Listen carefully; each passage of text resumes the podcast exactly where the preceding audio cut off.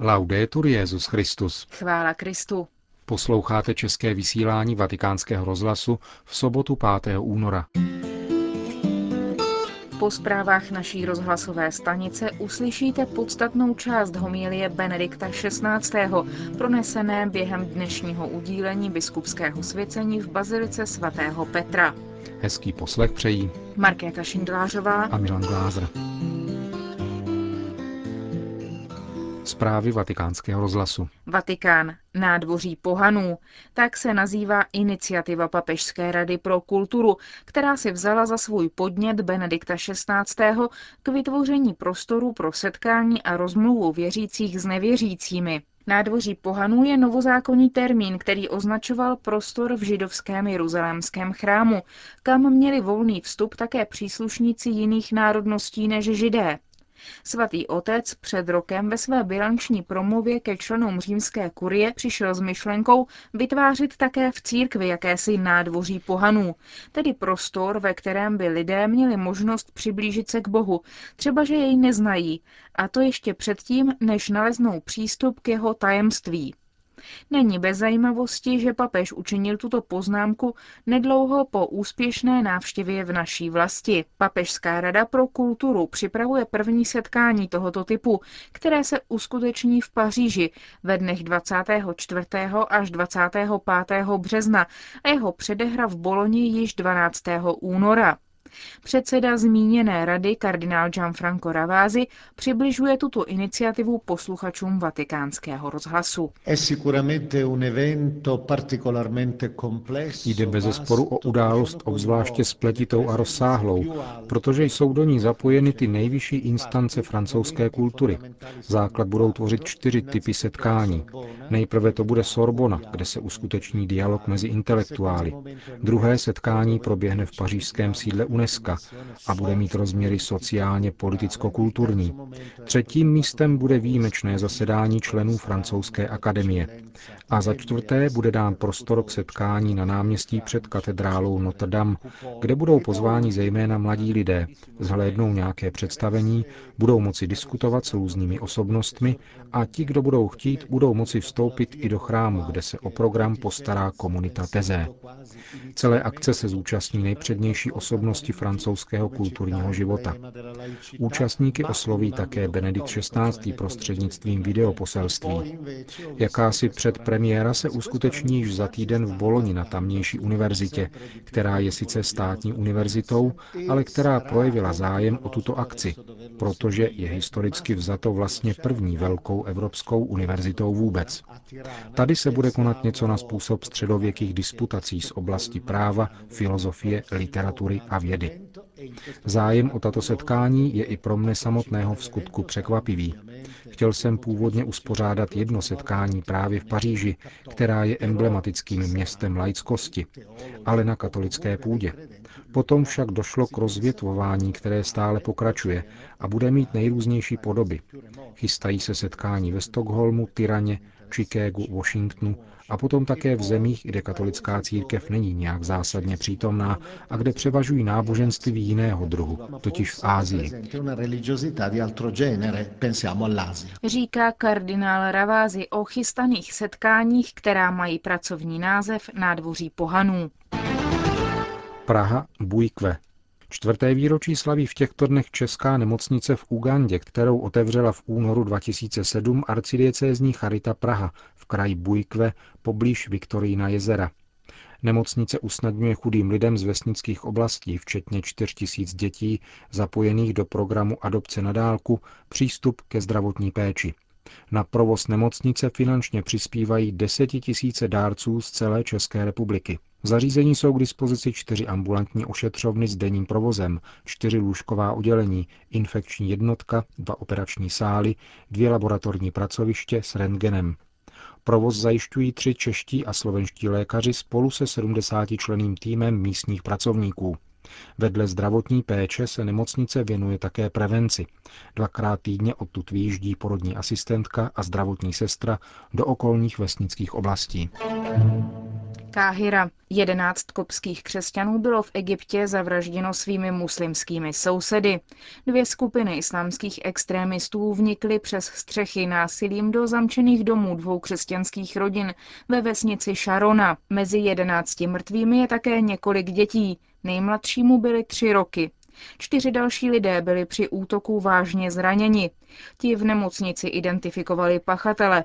Pocházejí totiž ze stejné vesnice. Podle biskupa diecéze Magaga Anby Agaton nemá masakr nic společného s rostoucími protesty v Egyptě, ale vrazy využili aktuálního nedostatku policejní ochrany a domnívali se, že jejich zločin nebude zaznamenán.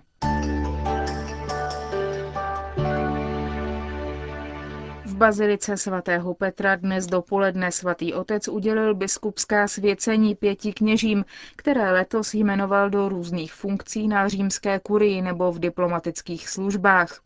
Z obsáhlé homílie, v níž Benedikt XVI. vykreslil podstatnou dimenzi biskupské služby, vám přinášíme několik výňatků. Chtěl bych říct něco o tom, jak tento velký úkol plnit a co konkrétně od nás žádá. Pro týden modliteb za jednotu křesťanů zvolili křesťanské komunity Jeruzaléma pro letošní rok slova ze skutků apoštolů, v nich svatý Lukáš směrodatně ilustroval základní prvky křesťanské existence ve společenství církve Ježíše Krista. Vyjadřuje to takto. Setrvávali v apoštolském učení, v bratrském společenství, v lámání chleba a v modlitbách. Tyto čtyři prvky drží pohromadě výrazem setrvávali. Vytrvalost, ustavičnost patří k podstatě křesťanského bytí a je zásadní pro poslání pastýřů, dělníků na pánově žni. Pastýř nesmí být rákosem, který se kymácí podle toho, jak vane vítr, služebníkem ducha doby. Být neochvějný a mít odvahu odporovat momentálním proudům patří podstatně k poslání pastýře. Nesmí být rákosem, ale má být, podle obrazu z prvního žálmu, jako strom, který má hluboko zapuštěné kořeny a stojí pevně a neochvějně. To nemá nic společného se strnulostí nebo nepružností. Pouze tam, kde je stabilita, je také růst. Kardinál Newman, jehož pouť byla poznamenána třemi konverzemi, říká, že žít znamená transformovat se. Avšak jeho tři konverze a transformace, ke kterým v nich došlo, jsou přesto jedinou souvislou cestou. Cestou poslušnosti k pravdě, k Bohu. Cestou pravé kontinuity, která právě takto roste. Setrvávat v apoštolském učení. Víra má konkrétní obsah. Není to neurčitá spiritualita, nedefinovatelný smysl pro transcendentno. Bůh jednal, právě On mluvil. Skutečně něco učinil a skutečně něco řekl. Zajisté, víra je v první řadě svěření se Bohu, živý vztah k němu. Avšak Bůh, kterému se svěřujeme, má tvář a daroval nám svoje slovo. Můžeme tak stavět na stabilitě jeho slova – Starověká církev zhrnula podstatné jádro apoštolského učení do tzv.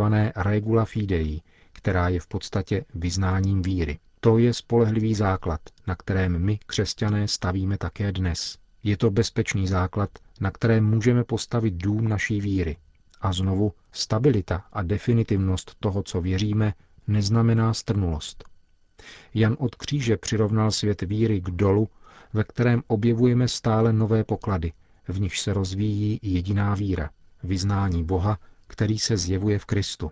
Jako pastýři církve žijeme tuto víru a taky můžeme také zvěstovat jako radostnou zprávu, která nás ujišťuje o lásce Boha, o tom, že jsme Bohem milováni. Druhý sloup naší církevní existence nazývá svatý Lukáš koinonia, komunio. Po druhém vatikánském koncilu se tento výraz stal ústředním slovem teologie a zvěsti, protože vyjadřuje všechny dimenze křesťanské existence a církevního života. Jednu z prvních velkých definic komunia podal svatý Jan na začátku svého prvního listu. Co jsme viděli a slyšeli, čeho se naše ruce dotýkaly, zvěstujeme vám, abyste měli komunio spolu s námi, a naše komunio je společenství s Otcem a jeho Synem Ježíšem Kristem. Bůh se pro nás stal viditelným a hmatatelným a tak vytvořil skutečné společenství se sebou samým. Vstupujeme do tohoto společenství vírou a společným životem s těmi, kteří se jej dotkli. S nimi a jejich prostřednictvím ho jakýmsi způsobem vidíme, dotýkáme se Boha, který se stal naším bližním. Horizontální i vertikální dimenze jsou tak spolu neoddělitelně spojeny. Jsme-li ve společenství s apoštoly, jsme v jejich víře a tím jsme sami v kontaktu s živým Bohem. Drazí přátelé, takový je účel biskupské služby, aby se tento řetěz společenství nepřerušil. To je podstata apoštolské posloupnosti, uchovat společenství s těmi, kteří se setkali s pánem viditelně a hmatatelně, a tak držet otevřené nebe, přítomnost Boha mezi námi. Jedině společenstvím s nástupci apoštolů jsme také v kontaktu s vtěleným Bohem. Platí to však také opačně. Jedině díky společenství s Bohem, pouze skrze společenství s Ježíšem Kristem, zůstává tento řetěz svědků sjednocen. Biskupové nejsou nikdy samotní, říká druhý vatikánský koncil, ale vždycky a pouze ve sboru biskupů. Ten však nemůže být omezen na jedinou generaci. Ke kolegialitě biskupů patří spojení se všemi generacemi, živá církev všech dob. Vy, drazí spolubratři, máte poslání zachovávat toto katolické společenství. Víte, že pán pověřil Petra a jeho nástupce, aby byli středem tohoto společenství, zárukou bytí celku a poštolského společenství a jeho víry. Nabídněte svou pomoc, aby byla stále živá radost z velké jednoty církve, ze společenství všech míst a dob, ze společenství víry, která objímá nebe i zemi. Žijte komunio, žijte srdcem den ze dne jeho nejhlubší střed v oné posvátné chvíli, kdy se samotný pán dává ve svatém přijímání. Tímto jsme dospěli k dalšímu zásadnímu prvku církevní existence, který zmiňuje svatý Lukáš – lámání chleba. Pohled evangelisty na tento bod se vrací zpět k emauským učedníkům, kteří rozpoznali pána při lámání chleba. A odtud se pohled obrací ještě více dozadu, ke chvíli poslední večeře, kdy Ježíš při lámání chleba dává sebe sama. Stává se chlebem pro nás a předjímá tak svou smrt a své vzkříšení. Lámání chleba, posvátná Eucharistie, je středem církve a má být středem naší křesťanské existence i našeho kněžského života. Pán se nám dává.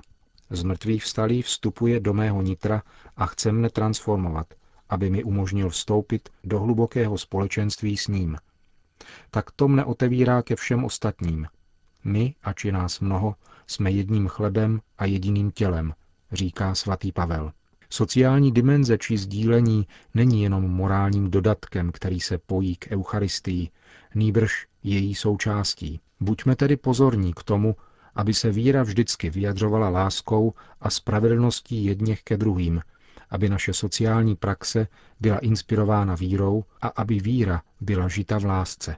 Jako poslední pilíř církevní existence zmiňuje Lukáš modlitby. Používá množného čísla, modlitby. Co tím chce říci? Pravděpodobně má na mysli účast první jeruzalémské komunity na modlitbách v chrámu, na běžném zvyku modlitby. Vychází tak na jeho důležitá věc. Modlitba má být na jedné straně velmi osobní, sjednocení s Bohem vnitru. Má být mým zápasem s ním, jeho hledáním, mým díku vzdáním jemu a mou radostí v něm. Nicméně není jenom soukromou věcí mého individuálního já, které se netýká druhých. Modlitba v podstatě vždycky znamená modlit se v množném čísle dětí božích. Pouze v tomto my jsme dětmi našeho Otce, jak nás Pán učil se modlit. Pouze toto my nám otevírá přístup k Otci. Řekl dnes mimo jiné Benedikt XVI. v homílii při udělování biskupského svěcení v Bazilice svatého Petra. Končíme české vysílání vatikánského rozhlasu. Chvála Kristu. Laudetur Jezus Christus.